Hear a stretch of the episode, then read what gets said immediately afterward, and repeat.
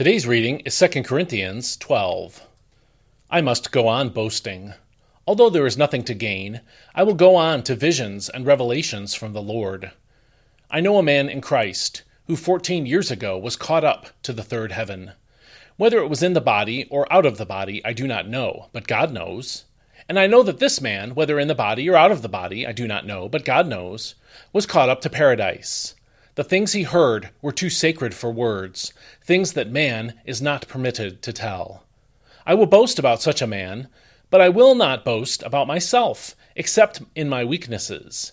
Even if I wanted to boast, I would not be a fool, because I would be speaking the truth, but I refrain, so no one will credit me with more than he sees in me or hears from me, or because of these surpassing great revelations.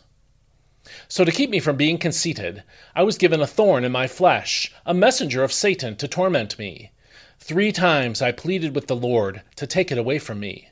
But he said to me, My grace is sufficient for you, for my power is perfected in weakness. Therefore I will boast all the more gladly in my weaknesses, so that the power of Christ may rest on me. That is why, for the sake of Christ, I delight in weaknesses, in insults, in hardships, in persecutions, in difficulties. For when I am weak, then I am strong.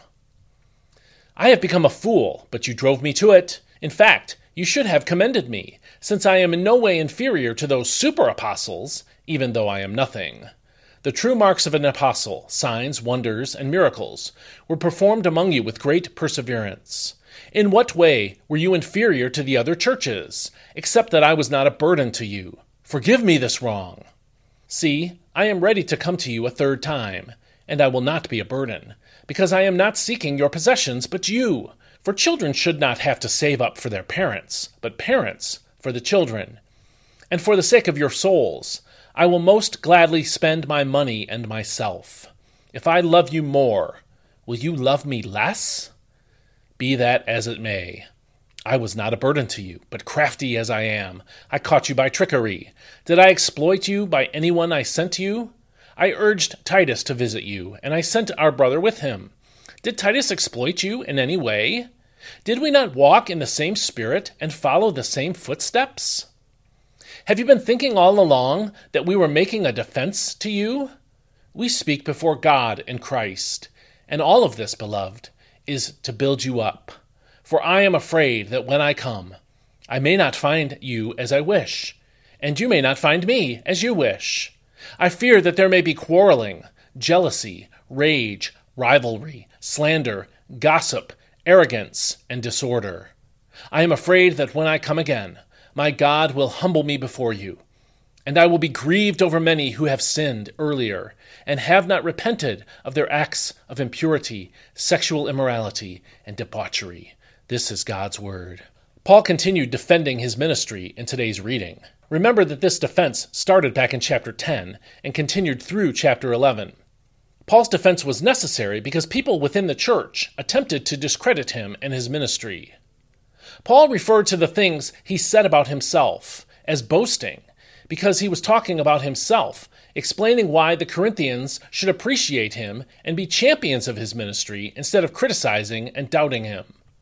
Paul hated doing this, according to verse 11, but he felt it was necessary so that he could strengthen them in their faith, according to verse 19, and prune their sin from their body, according to verses 20 and 21. This chapter recounts the revelations he had seen, that's in verse 1, and the supernatural powers that God had used him to work. That's verse 12. But rather than truly boasting about these things, Paul mentions them as evidence of his apostleship, but also included how God had humbled him by giving him his infamous thorn in the flesh. People have speculated what the thorn in the flesh might be, but Paul never specified what it is. Maybe he didn't specify what it was because he did not want people to know. Maybe he didn't specify because the Corinthians already knew what it was. Regardless, Paul used the divine passive to describe how he received this thorn in the flesh. The divine passive is when someone uses the passive voice to describe something that God did. Paul used it in verse 7 when he says, I was given, there's the passive, I was given a thorn in my flesh. We know that God gave it to him because Paul said he received it, quote, to keep me from becoming conceited. That's according to the NIV's translation. We also know that it came from God because he pleaded with the Lord to take it away from him, according to verse 8. Despite the fact that God gave it to him, he called it a messenger of Satan, which probably means that it limited his ability to do the Lord's work in some way.